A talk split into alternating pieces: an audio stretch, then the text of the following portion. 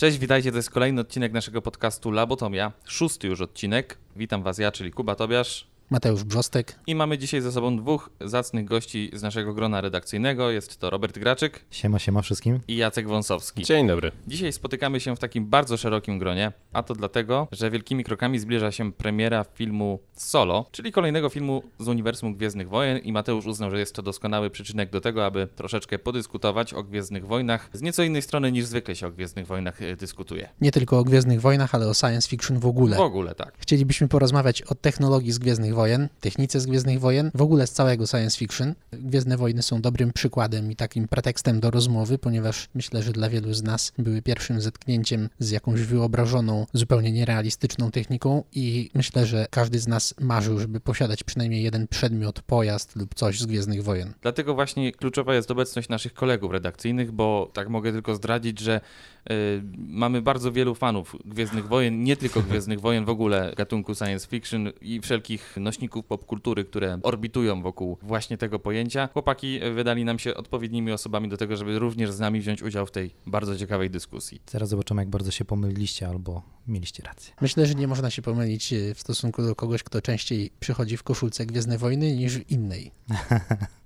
No tak, Zdarza się. to nie był przypadkowy wybór. W każdym razie chciałem Was przede wszystkim zapytać, czy jest jakaś wizja przyszłości, coś technologicznego, niekoniecznie to musi być ugruntowane w rzeczywistości, coś co widzieliście być może jako małe dzieci, a być może jako nastolatkowie w Gwiezdnych Wojnach lub w ogóle science fiction, coś co do dzisiaj Wam towarzyszy i cały czas za tym tęsknicie. Jakaś technika, której świat rzeczywisty jeszcze nam nie dał, a cały czas mimo upływu lat chcielibyście to zobaczyć. Jacek, Z mojej perspektywy taką techniką, za którą chyba najbardziej tęsknię i która jest najbliższa mojemu sercu, to są wszelkiego rodzaju latające pojazdy. Możemy zacząć od samochodów, które by zostały na przykład pokazane w Blade Runnerze Ridleya Scotta, ale również mogą to być statki, tak, e, czy okręty kosmiczne pokazane w Gwiezdnych Wojnach. Albo choćby hoverboard z powrotu do przyszłości. Z powrotem. To z kolei mój Mhm. przykład miał być, ale już skoro go poruszyliśmy, to generalnie rzecz biorąc, to jest bardzo fajne y, to, co Jacek mówi, że to zawsze pobudzało w jakiś sposób wyobraźnię i jesteśmy w takim miejscu historii, gdzie w zasadzie zaczynają dziać się takie rzeczy, które mogą już w pewien sposób dawać nam takie sygnały, że to już się zaczyna dziać. Magnetyczną deskę już mieliśmy, co prawda ona się poruszała na specjalnie przygotowanym podłożu, dzięki czemu właśnie dochodziło do tego zjawiska lewitacji. Elon Musk i jego firma, która wysyła rakiety w kosmos y, i- SpaceX. i te rakiety są w stanie wracać z, tego, z tej przestrzeni kosmicznej, to zaczyna już wszystko jakby działać na naszą wyobraźnię. Nie wiem jak wy, ale ja oglądając lot Falcona Heavy miałem takie wrażenie, że stoimy, że to była taka pozycja jak wtedy, kiedy y, człowiek postawił po raz pierwszy stopę na Księżycu. No może nie postawił, kto wie. To jest może bardzo emocjonująca wizja i szczególnie jeśli się oglądało na żywo, ale tak naprawdę bardziej powinniśmy się emocjonować, czy y, większy podziw czuć dla lądowania takiej rakiety, bo jeśli ktoś czytał y, wielkie dzieła Stanisława Lema, to na pewno pamięta, że dla chyba wszystkich z nas Stanisław Lem był pierwszym zetknięciem z takim konceptem w ogóle, że rakieta może wylądować, jak to było w powieści Na słupie ognia. W taki sposób podróżował Spilt Pirks na przykład. Dla mnie zawsze fascynująca była Gwiazda Śmierci. Obiekt, który był niezwykle potężny. Przypominał księżyc. Przypominał Księżyc, chociaż tak naprawdę, gdyby odnieść jego rozmiary do Księżyca, no to do Księżyca mu jeszcze trochę brakowało. Teraz, kiedy te rakiety już zaczynają latać w kosmos, wynoszą tam olbrzymie ładunki wielotonowe, wracają z tego kosmosu, być może jeszcze za mojego życia doczekamy się może nie tak majestatycznie wielkiego obiektu y, na orbicie ziemskiej, ale jesteśmy chyba coraz bliżej. Chciałem powiedzieć, że ISS nie jest taki znowu mały. Właśnie Międzynarodowa Stacja Kosmiczna to jest coś, co wydaje się żywcem przeniesione z science fiction do świata rzeczywistego, między innymi dlatego, że właśnie wprawia nas w zachwyt. Wśród autorów y, science fiction i krytyków mówi się, że wprawianie w zachwyt, w jakiś podziw, czymś, co jesteśmy w stanie zanalizować, ale nie wyobrażaliśmy sobie tego wcześniej, to jest jedno z głównych zadań science fiction. Coś, co wyróżnia ten gatunek literatury wśród innych. Nie tylko literatury zresztą, generalnie rzecz biorąc, zarówno świata kina, jak i mm, literatury właśnie. Ale wiecie Mm, co, zaraz wyjdzie na to, że właśnie ja tu jestem tym sceptykiem w tej, w tej całej grupie. Dla mnie te, te, te wszystkie starte rakiet, te jakieś tam falkony, nie falkony i tak dalej, to jest po prostu jeszcze ciągle tak, może to jest jakiś tam pierwszy krok, tak? Tak jak, nie pamiętam, która to była część Star Treka, w której e, e, osiągnęli prędkość Warp 1, tak? I to było ten historyczne wydarzenie, które później Borgowie bodajże czy, czy Klingonowie chcieli, chcieli, chcieli zetrzeć, że tak powiem, z mapy historii, żeby ludzie po prostu nie, nie, nie odkryli tego warpa. W każdym razie jesteśmy po prostu tak jeszcze cholernie daleko od tego wszystkiego. Te romantyczna wizja podróży kosmicznych z jednego zakątka galaktyki do drugiego, albo, albo, albo tego, że po prostu ja pójdę gdzieś tam i sobie kupię Sokoła Millennium i, i będę nim latał i będę przemytnikiem, albo... Wygrasz go w karty. Tak, wygram go w karty. Żeby była jasność, jeszcze nie widzieliśmy filmu, e, tak więc jeszcze do końca nie wiemy, jak tam, jak tam ta historia została przedstawiona w najnowszej części. W każdym razie, no to jest po prostu tak odległe. To, co mamy teraz versus to, co będzie, może to jest rzeczywiście pierwszy kroczek, ale to jest jakiś tam taki baby step. Ten sceptycyzm jest dla mnie zupełnie zrozumiały, bo oczywiście do podróży międzygalaktycznych i tak dalej. Jakby ta skala no, jest jeszcze daleko poza naszym zasięgiem. To się jeszcze długo nie wydarzy. Prawdopodobnie ani za naszego życia, ani za życia naszych y, następców, którzy będą chodzić po tym ziemskim łespadole. Nie wiem jak wy, ale ja mam wrażenie, że patrząc na to w takiej szerszej skali, to przez ostatnie kilkadziesiąt lat tak naprawdę wydarzyło się naprawdę dużo w tym kierunku, aby coś się zaczęło. Bo tak naprawdę lądowanie na Księżycu od tego momentu no, minęło zaledwie 50 lat, tak? No, ale zobaczcie, jak wtedy to wszystko leciało szybko, jak był wyścig zbrojeń i jeden drugiemu chciał pokazać, patrzcie, my to jesteśmy lepsi, to wtedy dopiero to było szybko się działo, a później, a no to jak nikomu się nie opłaca, to nie robimy. Mi się wydaje, że nadal to się wszystko dzieje w takim samym tempie, jeśli nie szybszym. Co więcej, ja bym powiedział, że... Ale dużo z tych rzeczy nie widać. Tak, bo wydaje się, że w wielu dziedzinach działalności albo w wielu y, częściach technologii, technologia przerosła wszystko, co widzieliśmy w science fiction. Zobacz, jak y, wszyscy po prostu wpadli w osłupienie na, na, na twoje słowa. Słuchamy, uzasadnij. Dobrze, podaję przykład. Y, telefony komórkowe czy smartfony. Siedzimy przy stole we czterech, są dwa telefony na wierzchu, a dwa na pewno, przepraszam, trzy na wierzchu i jeden w kieszeni. Zgadłeś. Najbliższe, co mogę przywołać z science fiction, które znam, słabo znam Star Treka, ale słyszałem o, o tricorderze. Nie chcę podważać twojej wiedzy, natomiast e, telefony komórkowe czy smartfony w takiej wersji, jak, jak, jaką my znamy, jaką my obecnie dysponujemy, były pokazane w Star Treku właśnie w 1968 chyba roku, o ile dobrze pamiętam. I dokładnie przypominały zarówno kształtem, jak i swoimi funkcjonalnościami to, co obecnie mamy dostępne. Natomiast chciałem jeszcze nawiązać do tego, o czym powiedzieliście, jeżeli chodzi o te technologie, które odrobinę wyprzedziły science fiction. Mi się kojarzy bardzo mocno temat przede wszystkim ISS, e, czyli International Space Station, z Valerianem i Miastem Tysiąca Planet. Nie wiem, czy oglądaliście ten film, czy czytaliście może komiksy. Ja niestety na, na wielkiej kupce wstydu do nadrobienia. A ja oglądałem ten film, obejrzałem go z przyjemnością. Oczywiście trzeba przymrużyć oczy mhm. bardzo mocno i ten początek filmu, w którym pokazuje się genezę tak. tego wielkiego podróżującego miasta. Które był... zaczyna od właśnie ISS. Tak, to był moment, w którym zorientowałem się, że muszę przymknąć oczy na wiele rzeczy w tym filmie. Dokładnie tak, ale właśnie w nawiązaniu do tego wydaje mi się, że technologie może nie tyle przeskoczyły, co wskoczyły na ten właściwy tor, jeżeli chodzi o rozwój właśnie w kierunku, o którym mówimy w dzisiejszym podcaście, tak? Czyli jesteśmy bardzo blisko właśnie zobaczenia choćby tych latających samochodów, o których wspominałem, ponieważ co ciekawe, Uber zapowiedział pierwsze latające taksówki napędzane energią elektryczną, które mają pojawić się w 2020 roku, więc to już w zasadzie niebawem mam nadzieję. I... No ale od latającej taksówki do Sokoła Millennium jeszcze jest długa droga. To był fajny follow-up, natomiast wróćmy jeszcze do tych telefonów komórkowych. W kontekście tego, co mówił Jacek, że one być może już y, dawno temu były pokazane w takiej formie zbliżonej i tak dalej. Mówi się też znowu wśród autorów i krytyków science fiction, że science fiction ma, przedstawia dwie główne wizje. Pierwsza wizja to jest y, krótkoterminowa i taka raczej błaha z punktu widzenia literatury i społeczeństwa, która pokazuje, próbujemy domyślić się, jak się rozwinie technologia w najbliższych kilku czy kilkunastu latach i opisujemy raczej technologię. Reszta elementów tego przedstawionego w science fiction świata nie jest bardzo istotna. A druga wizja science fiction to jest y, taka poważna, długoterminowa wizja, która raczej wiąże się z tym, jak ludzie, ludzkość, społeczeństwa zmienią się w związku z tym, że mm, nastąpi jakiś postęp technologiczny. I niekoniecznie technologia musi grać tam pierwsze skrzypce w takim filmie. Na przykład Gwiezdne Wojny, no ciężko jest zaklasyfikować jako typowe science fiction, bo wszystkie technologiczne rekwizyty, które się tam pojawiają, y,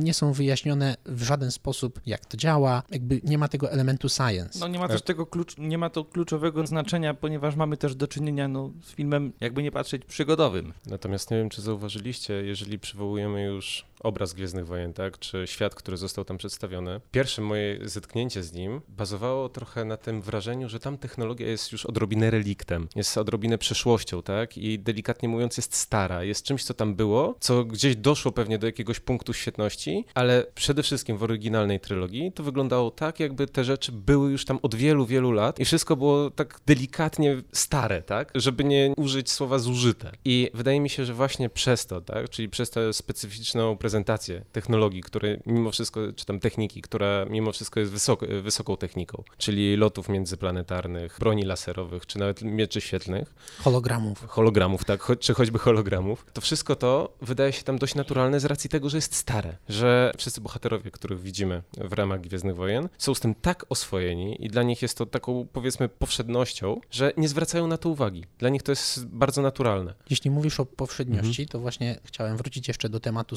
smartfonów i Star Treka. Mhm. Wydaje się, że jeśli y, przedmiot podobny do dzisiejszego smartfona był przedstawiony tam wiele lat wcześniej, zanim rzeczywiście go skonstruowano, czyli ta krótkoterminowa wizja trafiła w dziesiątkę, tak. ale wydaje się, że ta długoterminowa wizja zupełnie się rozminęła z rzeczywistością, bo y, o ile się nie mylę, to w Star Treku tą wysoką technologią i tymi zaawansowanymi urządzeniami operują raczej ludzie, którym to służy do wypełniania jakichś profesjonalnych zadań, jakiejś profesji i no akurat w Star Treku to są zwykle załogi statków kosmicznych, prawda? Tymczasem smartfony zmieniły nasze życie w zupełnie inny sposób. Myślę, że tak, natomiast znowu wracamy do sposobu prezentacji świata, czy w tym wypadku w serialu, czy w filmie. I jeżeli chodzi o Star Trek, to cały czas skupiamy się na pewnym wycinku społeczeństwa, tak? W samym tym korowym Star Treku, w starej serii tak zwanej, mamy bardzo rzadko do czynienia z prezentacją całego społeczeństwa, czy, czy klingońskiego, czy ziemskiego, czy jakiegokolwiek innego, dlatego, bo mamy tylko i wyłącznie pokazaną grupkę przedstawicieli danej rasy, czy, czy, czy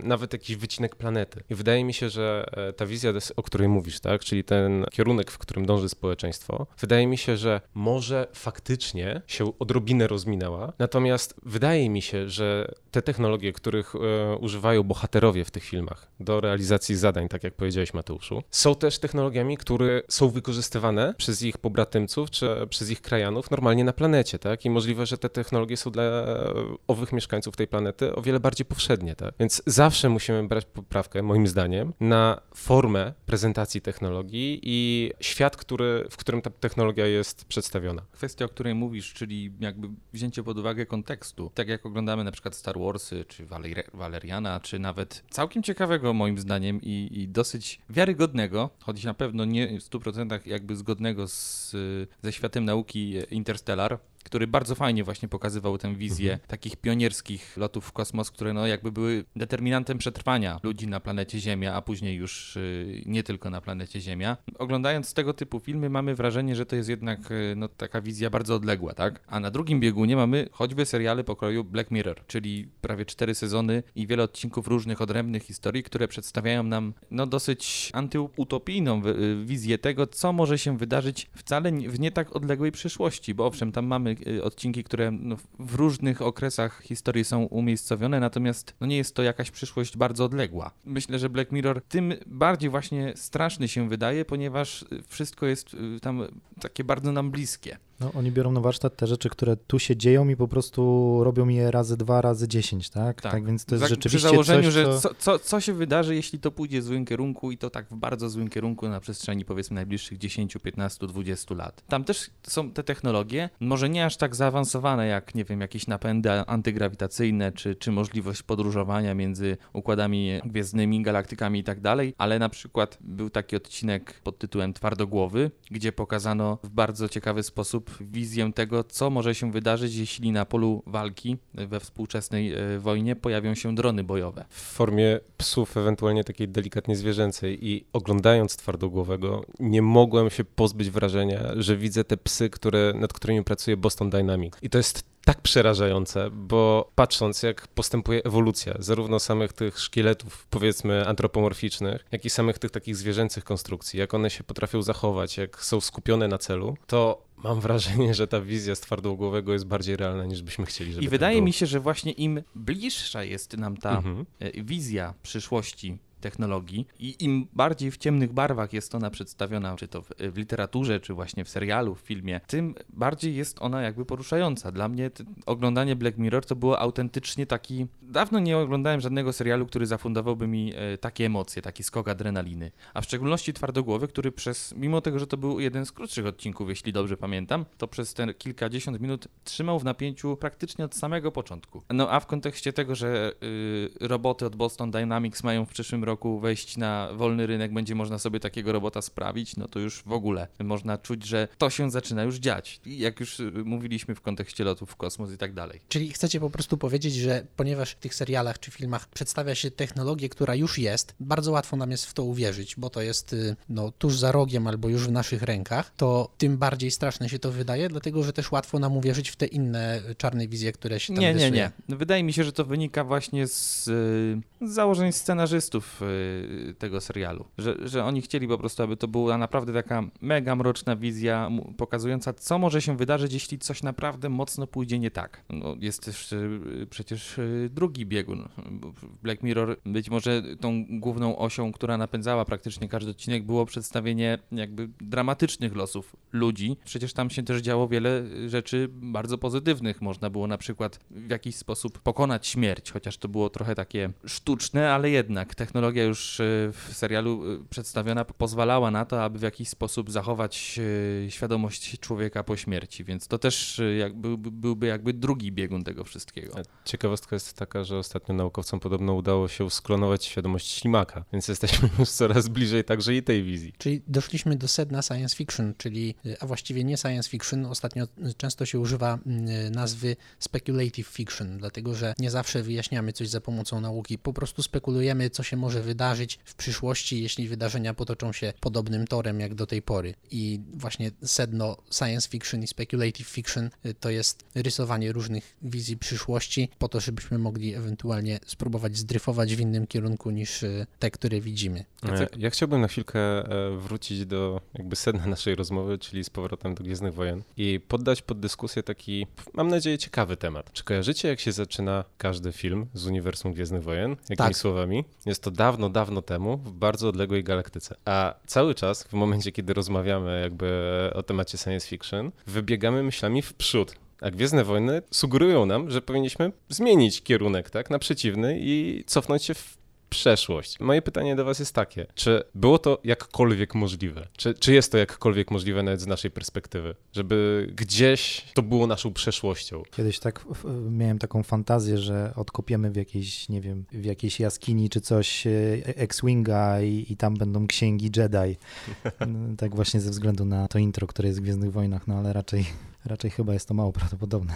Nie chcę wam e, zepsuć dyskusji, ale chciałoby się powiedzieć stare było, dlatego że to jest jeden z najstarszych tropów, które się pojawiają w science fiction, że odkopujemy relikt albo starszej cywilizacji, którą Mhm. wcześniej stworzyli ludzie, albo odkopujemy, czy znajdujemy w jakiś sposób e, coś, co pozostawiła dawno już zaginiona, czy wymarła cywilizacja, żeby daleko nie szukać. e, Mass Effect się w taki sposób zaczyna. Ludzkość odnajduje transporter, który pozwala nam dołączyć do społeczności innych ras w galaktyce. Ten transporter został zostawiony i był pod naszym nosem przez y, całe wieki, a dopiero po dłuższym czasie go odnajdujemy. Nie wiem, czemu, ale od razu mi się skojarzyła gra Dead Space. A mnie w Crysis i kosmici zamrożeni na tropikalnej wyspie, albo film z Tomem Cruzem i kosmitami na długich nogach. E, Wojna Światów? Wojna Światów, Tak, dokładnie. zakopane te wszystkie te... Tak, oni też nie, nie przyszli do nas y, z nieba. Zachęcamy zatem słuchaczy, żeby poszukali, kto wie, co drzemie w waszym ogródku. Swoją drogą Wojna Światów to jest też y, ciekawa rzecz, bo film z Tomem Cruzem to jedno, ale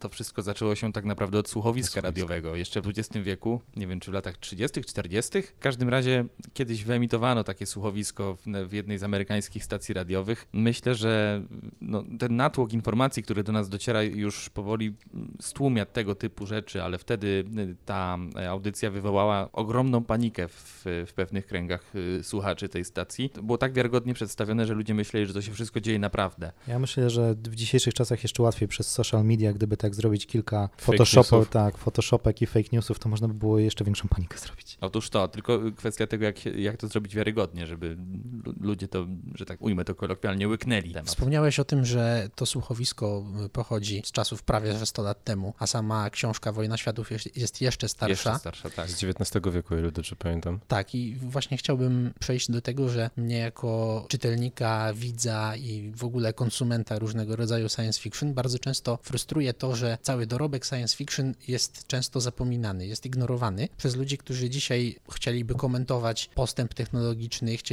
w jakiś sposób uświadamiać innym tak zwanych, nie wiem, influencerów, tak się mówi dzisiaj. W każdym razie irytuje mnie to, że próbuje się stawiać jako nowe problemy, które science fiction postawiło już dekady temu albo wieki temu i być może już je częściowo albo w pełni rozwiązało. W kolejnych książkach, w kolejnych latach kolejni autorzy poruszali wiele tych tematów, które dzisiaj są dla nas na czasie, na przykład kwestie automatyzacji wielu dziedzin przemysłu, autonomicznych robotów, o których y, wspomniał Jacek, autonomicznych żołnierzy. Te wszystkie rzeczy pojawiały się już dawno w science fiction. Już roztrząsano na prawo i lewo wszystkie moralne i społeczne implikacje, które z tego mogą wyniknąć i wydaje mi się, że próba postawienia dzisiaj tego problemu od nowa i przedstawienia go jako trudny i nie do rozwiązania jest strasznie krótkowzroczna. Aż strach pomyśleć, co będzie, jeżeli ktoś za jakieś 100 lat spojrzy wstecz na Avengersów i zacznie się zastanawiać, czy Thanos nie miał racji. Nie oglądałem jeszcze. Ja Proszę też bez spoilerów. Nie, bardziej chodzi o motywację, że jak rozwiązać problem przeludnienia. Kto ma wiedzieć, ten wie. Okej, to zostawiamy tym, którzy już y, byli w kinach na ostatniej części. Tu Mateusz, no, no masz sporo racji, bo jak widzę czasem komentarze ekspertów na jakichś tam kanałach finansowych, nie wiem, w Bloombergu, żeby, żeby już tutaj na naszym polskim podwórku nie szukać, czasem ewidentnie widać, że brakuje im wiedzy, jest jakieś takie po, po podjaranie się jakąś koncepcją, która w dodatku nie jest jeszcze zrealizowana, ale że o Jezu, jaki on miał tam wspaniały pomysł i z tego będą po prostu zaraz tutaj miliony, kupujcie, chcicie te akcje, natomiast no okazuje się, że tak naprawdę gdzieś tam w jakichś laboratoriach, czy przez jakichś naukowców dane rzeczy są testowane, są wprowadzane, tylko no nikt o tym nie mówi na głos. No tutaj chyba Kuba właśnie też wspomniał o tym, że po prostu to są rzeczy, które się dzieją gdzieś po prostu po cichu, tak? Później nagle wychodzi jakiś taki startup z jakimś tam genialnym pomysłem, znaczy genialnym, no można by powiedzieć, że ukradzionym, jeżeli ktoś świadomie rzeczywiście sobie tam zagarnia to i jest to w jakiś tam sposób wielce chwalone, wielce ubóstwiane wręcz, tak? Tutaj rzeczywiście brak tej wiedzy czasem po prostu aż, aż, aż kuje w oczy. E, Nie wiem, fenomen drukarek 3D, to zresztą Mateusz sam mi kiedyś opowiadałeś o książce, w której po prostu całe społeczeństwo zbudowane jest wokół rzeczy, które pozyskujemy i kupujemy tylko licencje, tak? Do... Przypadkiem w Star Treku nie występował jakiś rodzaj replikatora? Też, też, też, Występował. też było. Takie urządzenia, to, to, to już ktoś kiedyś wymyślił, że coś takiego rzeczywiście będzie e, w domu, będziemy tylko kupować licencje na to, żeby na przykład wyprodukować sobie no- nowe buty, czy coś tam innego. A tu cały czas jakiś tam zachwyt tymi drukarkami 3D jest, pomimo, że przemysłowe drukarki są już tak po prostu zaawansowane, robią takie niesamowite rzeczy, że to, co tam przenika rzeczywiście do jakichś tam medialnych doniesień, to to jest po prostu jakiś wycinek i zacofanie o 5-10 lat. To jedna strona medalu. Z drugiej strony o wielu technologiach, które wydają nam się już w tej chwili teraz technologiami przyszłości, słyszymy już od wielu, wielu lat, a tak naprawdę ten postęp jest tak powolny, że rozmyć. Już któryś rok z rzędu słyszymy, że następny rok będzie rokiem grafenu, że grafen wyprze wafle krzemowe w technologiach produkcji wszelkiego rodzaju elektroniki i tak dalej, i tak dalej. Inny przykład, od ilu już lat praktycznie bez przerwy słyszymy o y, Hyperloopie Ilona Muska. Przy czym akurat Elon Musk, no nie da się ukryć. No, zrealizuje Coś to. tam tam, tam się czy coś później dzieje, coś tak? Okej, to jest bardzo akurat ciekawy przykład, że jednemu gościowi na całej planecie się naprawdę chce, potrafi zrobić na to dobry hype, sprzedać to i faktycznie, nie wiem jak wy, ale ja mam takie poczucie, że jak Elon Musk się za coś bierze, to to, to faktycznie ma szansę zaistnieć. E, Nie tylko gdzieś tam w doniesieniach telewizji, internetu, prasy i tak dalej, ale również w takiej naszej codzienności, jak choćby ten tunel, który teraz przecież już e, zostaje otwarty w Nowym Jorku, Chyba nie, to Los, Los Angeles, Angeles. w Los Angeles, tak. Nie, Może nie najdłuższy ten tunel, ale w swoich założeniach bardzo ciekawie usprawniający jakby rzecz, która dotyka nas na co dzień, czyli transport miejski. Wspomniałem o tym rozdźwięku między taką publiczną świadomością i sferą mediów, o której mówił Robert, a światem czy świadomością fanów science fiction, bo chciałbym zrobić y, reklamę science fiction, filmom, książkom, w ogóle wszystkim mediom, które się trochę wiążą ze spekulacją na temat przyszłości. Przyszłości. Jeśli tak jak my będziecie konsumować science fiction, to będziecie mogli zachować spokój i po prostu nie dać się oszukać, nie dać się naciągnąć na różne rzeczy przedstawiane jako nowe lub różne próby wywołania paniki wśród czytelników, widzów, konsumentów ele różnych elektronicznych rzeczy, bo będziecie wiedzieć, że wszystkie te wizje zostały często już dawno przedstawione, już dawno rozważone, no a przede wszystkim będziecie mogli konsumując science fiction nacieszyć się czymś, czego jeszcze nie ma. Ciągle czekamy na latające samochody, ale czytając książkę, oglądając film, możemy się nimi nacieszyć już dzisiaj. Ale ja rozumiem też, co, co, co Kuba chciał powiedzieć, bo bardzo często nawet, nie wiem, jakieś programy na Discovery czy, czy w jakichś innych mediach pokazują koncepcję albo nawet prototyp jakiegoś rozwiązania, po czym mija 10 lat, to nie jest tak, że to jest już prowadzone do sprzedaży, to już jest dostępne, tylko znowu wraca temat, że o, jest prototyp jakiegoś tam rozwiązania, które ja tak sobie myślę, no 10 lat temu widziałem o tym dokument, tak? To już było, to już działało. No i tutaj właśnie rozbija się wszystko o to, kiedyś wyścig kosmiczny był motywowany pokazaniem drugiemu mocarstwu, my jesteśmy lepsi, tak? Więc no aspekt finansowy w ogóle nie wchodził w grę, po prostu trzeba było się wykazać. A w tym momencie wszystko musi się opłacać. No i taki Elon Musk, Elon Musk e, potrafi daną technologię czy daną wizję dobrze sprzedać. E, dobrze sprzedać, plus zrobić na tym jakiś tam plan biznesowy, lepszy czy gorszy, bo tutaj też jest duże pytanie, czy tam w jakim stanie finansowym jest Tesla, ale jakby mniejsza o to. No coś zaczyna się dziać wokół tego, jest jakiś hype, ludzie zaczynają się interesować, zaczynają daną technologię adoptować. Natomiast dużo bardzo fajnych rzeczy umiera gdzieś na 5-10 lat, później znowu jest odgrzebywana, ponieważ nikomu się nie opłacało tego wprowadzić. To by było coś, co społecznie by bardzo przyspieszyło postęp generalnie całej ludzkości, ale nikomu się po prostu to nie Robert, opłaca. Może to dobrze, bo może to oznacza, że technologia służy społeczeństwu, a nie na odwrót. No właśnie nie za bardzo, bo firmy, które trzymają w rękach tą technologię, nie chcą jej wprowadzać, dopóki im się to nie będzie opłacało. Więc może byśmy byli gdzieś, nie wiem, 50 albo 100 lat do przodu, gdyby wszystkie rzeczy, które społecznie są rzeczywiście dobre, były wprowadzane od razu bez względu na koszty. A nie sądzisz, że to jest tak, że rynek sam się tak w ten sposób reguluje? Bo przypomnijmy, że przecież w tej chwili mamy do czynienia na przykład z bardzo dynamicznym rozwojem samochodów elektrycznych. Coraz bardziej wydajne baterie, coraz tańsza technologia produkcji tego typu pojazdów. No a tak, tymczasem a... przecież Priusy hybrydowe jeździły na tym świecie jeszcze wtedy, kiedy ja szedłem do pierwszej komunii, więc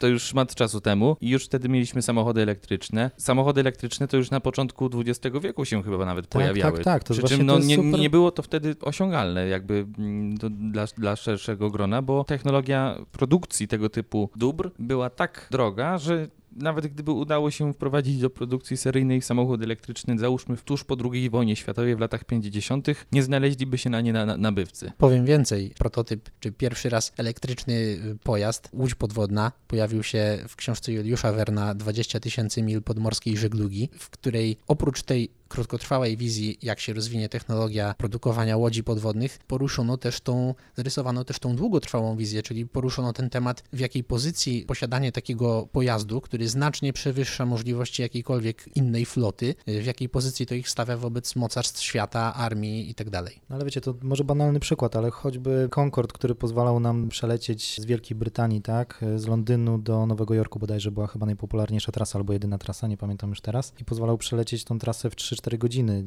e, nie pamiętam dokładnie. W tym momencie, ok, latamy trochę wygodniej, bo jest więcej miejsca na nogi, trochę wygodniej, bo jest trochę ciszej w tych samolotach, ale generalnie to jest to samo żółwie tempo, które było ile Concorde lat temu? 20, 30, 40? 50? No właśnie, to jest po prostu czas tak szybko płynie, a, a rozwiązania, które one powinny być coraz bardziej rozwijane, coraz lepsze, a w rzeczywistości no, no się na, na jakichś tam etapach miejscami po prostu cofamy, ponieważ nie było przyzwolenia ze strony jednej, drugiej, trzeciej, a przede wszystkim powiedzmy finansowej. Ja bym bardzo chciał dążyć do jakiegoś utopijnego społeczeństwa, którego nigdy, nigdzie nie będziemy mieć, e, że tak powiem, w obecnej naturze ludzkiej, to po prostu nigdy się nie zadzieje, nie powstanie. Może to też jest jakaś tam, powiedzmy, wizja i, i jakaś taka słabostka do science fiction, gdzie takie społeczności, powiedzmy, mogą istnieć, ale właśnie o to mi chodzi, że postęp jest blokowany przez, przez aspekty finansowe instytucji, które tych finansów więcej już nie potrzebują, bo to są przeważnie bardzo bogate korporacje i tak dalej. No nie wiem, samochody, mówimy o elektrycznych elektrycznych samochodach, które były dawno temu, wiadomo, teraz są bardziej wydajne, efektywne,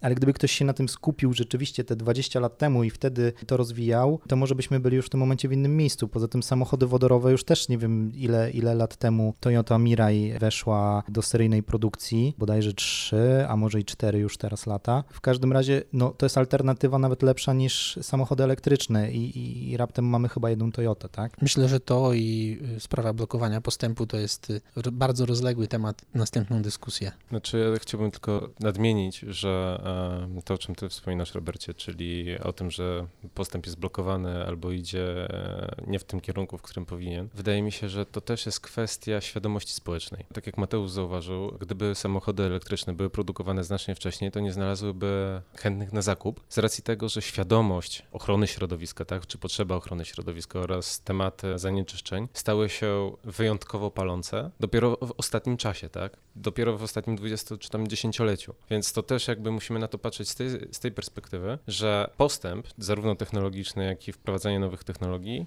odpowiada temu, co jest ważne społecznie. Więc jeżeli gdzieś coś zostaje wycofane, to prawdopodobnie też trochę za przyzwoleniem społecznym. Jeżeli wspomniałeś o Concordzie, no to były przecież też ruchy, które pokazywały, że ludzie no, nie są zwolennikami tego rozwiązania. Może, może po prostu tak miało być. Może tak ludzie chcieli. No dobrze, do mnie po prostu frustruje, że mija ileś tam lat. Jak leciałem bodajże z Tajwanu, e, wracałem do Polski, miałem przesiadkę w Hongkongu, to lot z Tajwanu do Hongkongu z jakieś 70% czasu to spędziłem w kolejce na start e, z Tajwanu, a później kołując na lotnisku na Hongkongu, więc po prostu nic się nie zmieniło. Sam lot jest tak samo powolny, lotniska są przeładowane, no po prostu jesteśmy w tym samym miejscu dokładnie, w którym byliśmy. I samolot Concorde nie poprawiłby tej sytuacji. Y, No ale tą krótką trasę powiedzmy by, by pokonał w 10 minut, więc już pół godziny do przodu. Chciałbym się zapytać was o jedno, panowie. Dlatego, bo cały czas mówimy o tym fajnym postępie technologicznym, o tym, co byśmy chcieli, czego nie możemy się doczekać. A czy jest coś, czego się boicie na przykład? Cały czas odwołuję się do tego Black Mirror, ale to dlatego, że byłem naprawdę nawet nie pod wielkim wrażeniem. To jest źle powiedziane. Byłem wręcz wstrząśnięty tymi wizjami przedstawionymi w poszczególnych odcinkach. I dla mnie na przykład odcinek o y, kluczowej roli social media w życiu y, codziennym był no, przerażający. Już chyba mam swoje lata i, i trochę nie jestem na bieżąco z tym wszystkim. Nie mam ani Instagrama, na Facebooku jakoś tak specjalnie nie czuję potrzeby tam się uzewnętrzniać i tak dalej. Snapchat to już w ogóle jest dla mnie jakiś kosmos. Ja nie do końca rozumiem, na czym to wszystko polega, tak? Przy okazji wspomnę, że Labotomii nie możecie śledzić ani na Facebooku, ani na Instagramie, ani na Snapchacie. Tylko na łamach PC Labu i na YouTube, jak ktoś trafi. Ale wracając do rzeczy, Łapka w górę dla Spotify. młodsze pokolenie jest już na tyle wsiąknię, Przyzwyczajone. wsiąknięte, jest to w ich jakby taki styl życia, że, że to już w zasadzie ta wizja przedstawiona w Black Mirror, gdzie od y, naszego grade'u oceny nas w mediach społecznościowych w konkretnym serwisie zależy na przykład to, czy dostaniemy kredyt w banku, czy też może podejście innych ludzi do nas na ulicy. No taka wizja wcale nie jest taka nierealna, jak mogłoby się wydawać. Myślę, że to jest kolejna wizja, która y, jakbyśmy prześledzili popularne czy takie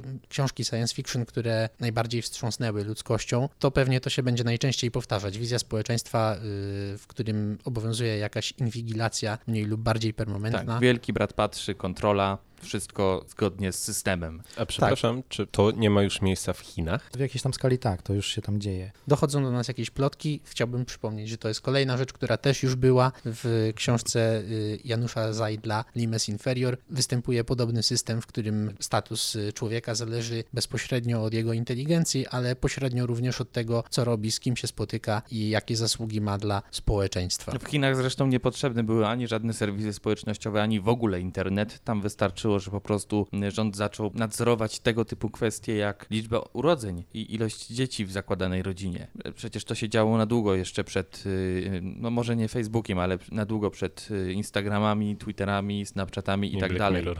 Wracając do Twojego pytania, to już e, pomijając Facebooki, Instagramy, Snapchaty, sam kierunek, w którym idzie internet, to jest trochę przerażające, bo no widzimy tą erę w cudzysłowie fake newsów, tego jak po prostu e, różne agencje mogą zatrudnić po prostu bandę troli i wykreować zupełnie nową rzeczywistość, e, albo chociażby to, że Elon Musk jednym tweetem potrafi po prostu wzbudzić taki niepokój wśród inwestorów, że, m, że po Akcje prostu... Tesli nagle tak. tanieją gwałtownie. No z drugiej strony następnego dnia sam, sam ich wiele wykupił, więc można powiedzieć, że niezły spryciarz z tego Ilona, nie? Zarobić sobie parę baniek po prostu.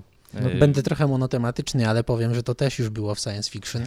Y, Na przykład y, polecam szczerze książkę Nila Stephensona Anatema. W tamtej książce występuje, co prawda w bardzo błahym, w bardzo małym kawałku, ale występuje właśnie to zagadnienie, w którym internet, czy odpowiednik internetu przedstawiony w świecie książki zostaje zalany, czy zalewany regularnie fałszywymi informacjami, które bardzo ciężko odróżnić od prawdziwych i znowu technologia jest zatrudniona do tego, żeby jakoś rozwiązać ten problem problem, żeby pomóc to odfiltrować i przypisać odpowiednią reputację różnym wiadomościom, żebyśmy mogli odróżnić prawdziwe newsy od fałszywych. W każdym razie, wracając do tej technologii, zobaczcie o tym filtrowaniu, tak? Niby mamy takie mądre AI googlowe, które potrafi tam wykonać telefon, wiadomo, że w jakichś tam kontrolowanych warunkach, natomiast e, cały adpokalipsa na YouTubie wynika z tego, że po prostu żadna sztuczna inteligencja nie potrafi w tym momencie dobrze określić kontentu, który jest tam wrzucany i, i sposobu, w jaki oznaczać, odfiltrowywać treści wartościowe od niewartościowych, czyli znowu inteligencja sztuczna jest rozwijana bardzo szybko i to, i to idzie w pewnym nadanym kierunku, ale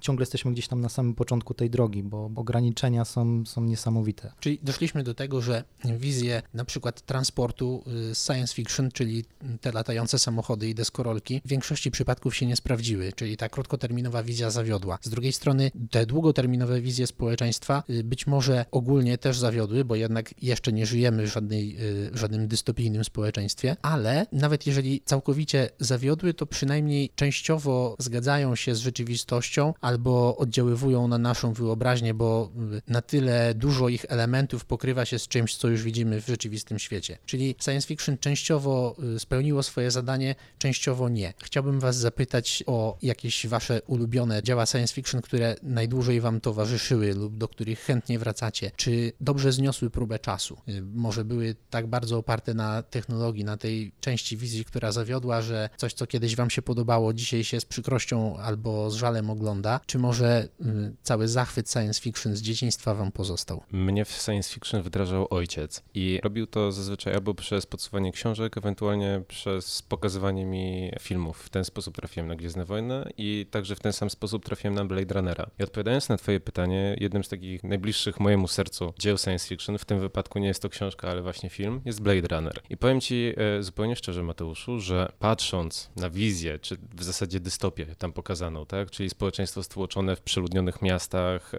oraz androidy, które walczą jakby o prawo do życia w tym wypadku, powiem ci tak, zestarzało się to z godnością, natomiast e, przerodziło się z, powiedzmy z takiego mojego wczesnego zachwytu w coś, czego się akurat boję. E, żaden z was nie wspomniał e, na łamach naszej rozmowy o tym, że sztuczna inteligencja, nad którą cały czas trwają prace i która tak naprawdę w powijakach jest od wielu, wielu długich lat, wchodzi już powoli na ten etap, w którym stworzenie, nazwijmy to myślącego robota czy myślącego tworu. Czyli chcesz powiedzieć o przejściu od wąskiej, wyspecjalizowanej sztucznej inteligencji, tak, czyli maszynowej. tak naprawdę algorytmie, którego nie stworzyliśmy sami, tylko Mhm. sam się nauczył, o przejściu stąd do generalnej sztucznej inteligencji, która byłaby jak człowiek i miała świadomość. Tak, i właśnie tej sztucznej świadomości, tak, czyli tego faktycznie myślącego logicznie i, i, i nazwijmy to abstrakcyjnie tworu, który w pewnym momencie doszedłby do wniosku, że jednak jesteśmy niepotrzebni na tym świecie, tak, i tak naprawdę to my jesteśmy y, największym jego problemem, to właśnie tej wizji czy tego momentu się boję, że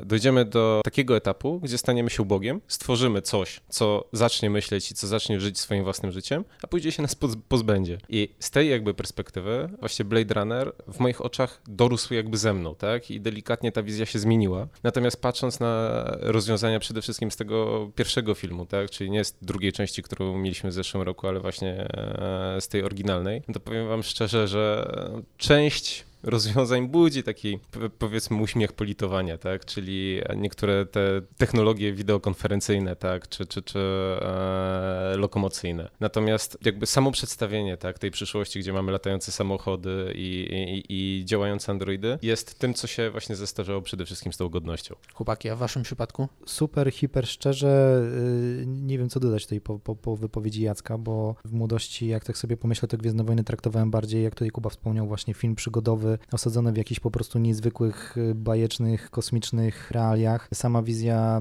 y, tych podróży międzygwiezdnych to było coś, co po prostu fascynowało mnie, mnie najbardziej. Tego na razie nie ma, uważam, że jesteśmy w tym, y, na, jakimś początku tej drogi, więc no, no, ciężko mi tutaj coś tak dodać mocno jakoś tam powiedzmy z dzieciństwa. Natomiast w bieżących realiach no też jest to trochę mm, jeszcze oddalone od nas, ale na przykład serial The Expanse to jest jak dla mnie po prostu mistrzostwo. To jest coś, co faktycznie na przestrzeni niewielu wielu lat, czyli jak pierwsi ludzie polecą na Marsa, zaczną tam po prostu kolonizować, tworzyć swoją społeczność, to się rzeczywiście może w jakimś tam stopniu wydarzyć i, i to jest jakoś w tym momencie mi bliskie. Tu jest taki smutny trend, ponieważ e, trzeciego sezonu The Expanse na razie nie będzie niestety. S- Słyszałem i, i też płaczę w środku. Ja może trochę przewrotnie. Możecie się śmiać, ale ostatnio w weekend miałem przyjemność, tak mi się wydaje, po raz pierwszy obejrzeć e, film pod tytułem Wally. O, Taką, taką animację dla dzieci raczej, ale animację z, e, z takim bardzo ciekawym przesłaniem. Ponieważ e, rzędną historią pokazaną w tym filmie, może gdzieś tam e, na drugim planie było e, to, że ludzie musieli opuścić planetę Ziemię na wiele lat. Bardzo szybko przekonują się, że być może nie jest im ona w ogóle potrzebna do niczego. I przecież w tym filmie też pojawia się motyw sztucznej inteligencji, która steruje Mhm. naszym życiem. Ludzie na nowo odkrywają uroki natury. Życia pozbawionego schematów, życia niezautomatyzowanego, zresztą sama, same postaci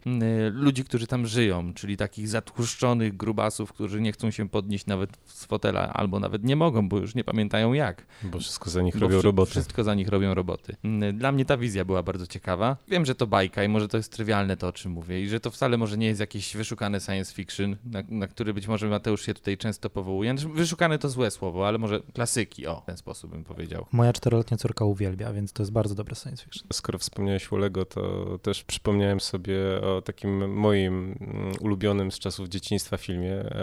Mowa tutaj o krótkim spięciu, czyli Short Circuit, w którym głównym bohaterem był właśnie taki pod, bardzo podobny do Wolego robot, zupełnie nieantropomorficzny, który zdobył właśnie samą, e, samoświadomość i próbował zrobić z nią coś dobrego, tak? Czyli taka delikatnie mówiąc science fiction bajka. Natomiast z drugiej strony właśnie mm, to, jak ten robot był sympatycznie przedstawiony, tak? I jak wyglądały jego przygody, no sprawił, że gdzieś, e, sprawiło to wszystko, że gdzieś tam w moim sercu naprawdę ma takie swoje specjalne miejsce. I na przykład też, to jest ciekawostka akurat, bo może jest więcej osób takich jak ja, ale właśnie przez krótkie spięcie, w moment, kiedy zobaczyłem e, klocki Lego Mindstorms i możliwość stworzenia właśnie takiego trochę swoje, swojego takiego robocika, który będzie oczywiście jeździł jak zaprogramowany, robił te zaprogramowane rzeczy, była tą chwilą, kiedy po prostu serce zadrżało i to był, to był moment, tak, w którym nabyłem i sam później się, spędziłem długie, długie godziny na programowaniu oraz na, na budowie właśnie takiej konstrukcji. Mateusz, twój przykład? Mi podać e, przykład takiej krótkoterminowej, technologicznej wizji science fiction, którą znam z dzieciństwa i która zniosła dobrze próbę czasu, bo głównie czytam, pamiętam i interesuję się e, klasycznymi dziełami z tego gatunku. E, Łatwo się domyślić, że większość z nich jest już dzisiaj nieaktualna.